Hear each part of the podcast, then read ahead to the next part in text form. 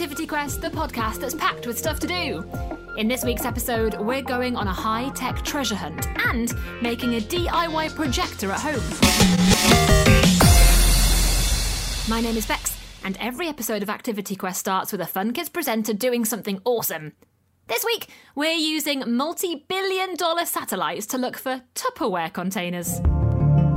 About a thousand miles above your head, all the way up in space, there's a network of satellites working hard to help people all over the world find out where they are. They form part of something called G P S, uh, which is what I use to get anywhere in my entire life. And it stands for the Global Positioning System. And twenty years ago, on the second of May, the Global Positioning System became available to the public. And the very next day, a man called David Ulmer hid a box and then posted the coordinates online. And ever since then, millions of people all over the world have been doing the same thing. And you might have heard about it. It's a phenomenon called geocaching. Hi, my name is Chris, and I am from Geocaching H Q in Seattle. Geocaching, at its most basic, is a game in which someone hides a container in the real world for other people to find, and then people use the geocaching app or geocaching dot com to try to find that container. And once they find the container, they sign a logbook inside the container, re-hide the container, and then share their experience online with other people. So I'm just outside London and I'm on the hunt for my first ever geocache. Uh, I'm using my phone as a G P S, as I always am. I would recommend, if you're going to go on a geocaching mission, leaving the house with a full charge. Um, so this should get me close, and then I need to open my eyes and have a good look around, really. Geocaches often contain items to trade, so there might be small trinkets like, for instance, toy cars or rubber balls, uh, small toy items like that. So for that reason, it's a really great family hobby. Geocache containers really vary in size, though. You might find a geocache that is as small as your thumb or one that is as big as a room. And that's one of the great things about the game is there's so much variety and so many different ways to play the game. And, and you can play it according to however you personally want to play it. So I think actually, I don't want to excite everybody here, but I think I found it. I think I found what I'm looking for. It's just down here, and here it is. It's hidden in a... Oh, they've hidden it in a camouflage bag, the sneaky sneakers. One thing all geocaches have in common is a logbook, and all you do is sign the logbook to say that you found the geocache. Now, I can also register that online at geocaching dot com to tell others that I've been here. So I found my geocache, but that's not all. Now I've found a cache, I know what makes a good one. And I can even hide my own, can't I, Chris? Well, the first thing that we suggest if you're going to hide your own geocache is to find some geocaches first. So you get an idea of about uh, what makes a good geocache. You can find out what you like about other geocaches and then try to put those ideas into your own geocache. And then we suggest that people, first of all, make sure to read the geocache hiding guidelines on geocaching dot com. That they contain a lot of information for uh, having a successful geocache. Uh, also, make sure that you are ready to maintain your geocache.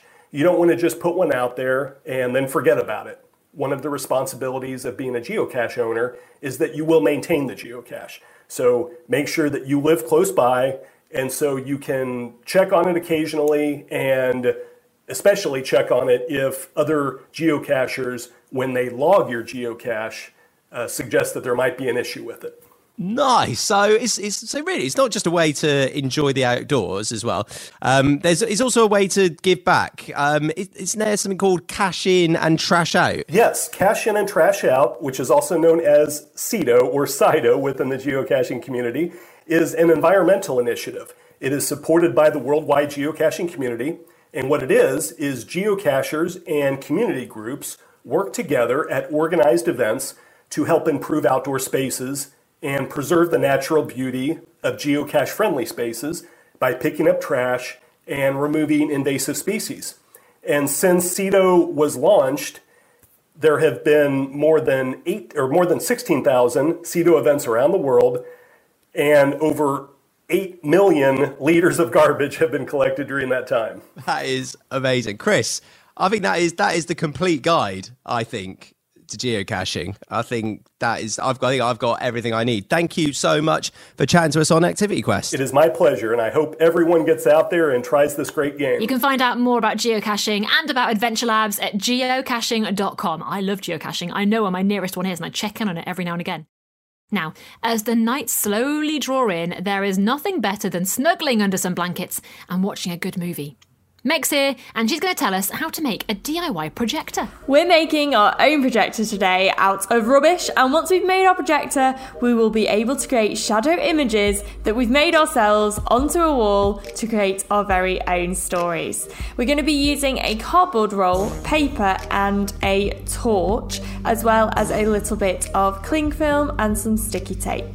So the first thing that you need to do is cut the roll. Now, if you're using a toilet paper roll, then there's no need to cut it, it is the right size, but this does work really well with a cardboard roll from the inside of a tin foil or cling film wrap, um, just because it's a little bit sturdier. Get an adult to help you, and you want to cut this to about ten centimeters long, so not too long. And the next thing you want to do is create the lens of the projector. Now for this, we're going to use cling film. So on one side of the cardboard roll, cover the hole with cling film and attach it to the cardboard roll with sticky tape. Now, this is a little bit tricky on my own. It's definitely a two-person job. So the best thing to do is get one person to stretch the cling film over the end of your cardboard roll and one person to stick it to the side of the cardboard roll. I'm using sellotape, but you can also use like an elastic band or a hair bobble. Now, if you'd like to colour or decorate your projector in any way, now is a great time to do it. I'm going to paint mine a lovely blue and stick some shiny sequins on, because everything is better with sequins. Just remember, you don't want to get anything on the lens because that needs to stay clear for now. Once you've done your decorating, I've got one that I made earlier that's all dry, all the paint is dry and nice. Um, you need to mark the size of the hole, which is the opening of the projector. So draw a circle around the bottom of the cardboard tube. Then cut this circle out and draw something inside the circle. You want it to be a simple drawing. I've done this as little flowers, I've done one that's a little cat face, or you could do a monster or a fairy. Think about something simple. So for this one, I'm going to go for really simple. I'm just going to make a heart. So I've drawn a heart on my paper, and then I'm getting, well, I am an adult, but you need to get an adult to help you cut it out.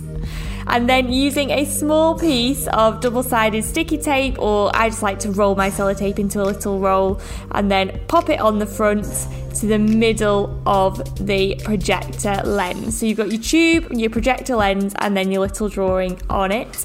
And then the other side of your projector, put a torch inside the cardboard roll and make sure it's dark, and then project the images onto the wall. And I've got like a big heart lit up, and the heart is kind of like a shadow of my homemade projector. All your images will come to life in your homemade projector.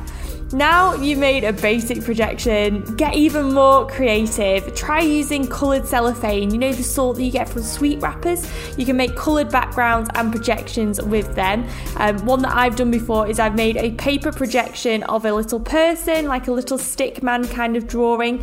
And then I've added cellophane fairy wings from a yellow sweet, so the fairy has yellow wings. You can also use a black marker pen and tracing paper to make very detailed projections. The shine through will be a little bit less detailed, it'll be a little bit more dull because obviously tracing paper will stop some light getting through, but then you can draw anything you want on that. You could have words, you could have Chinese symbols if you're trying to learn Chinese symbols, or you could have more drawings. You can basically do anything with that sort of thing. So get creative, see what projections you can make, and have lots of fun with your very own homemade projector.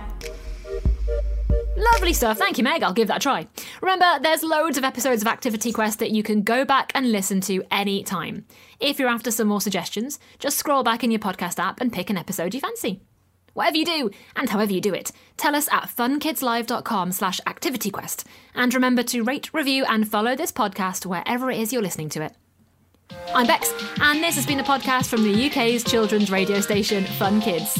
Listen to me on your D A B digital radio, online, on the free Fun Kids mobile app, and on your smart speaker. Just say, play Fun Kids every weekday from four p.m. See you soon.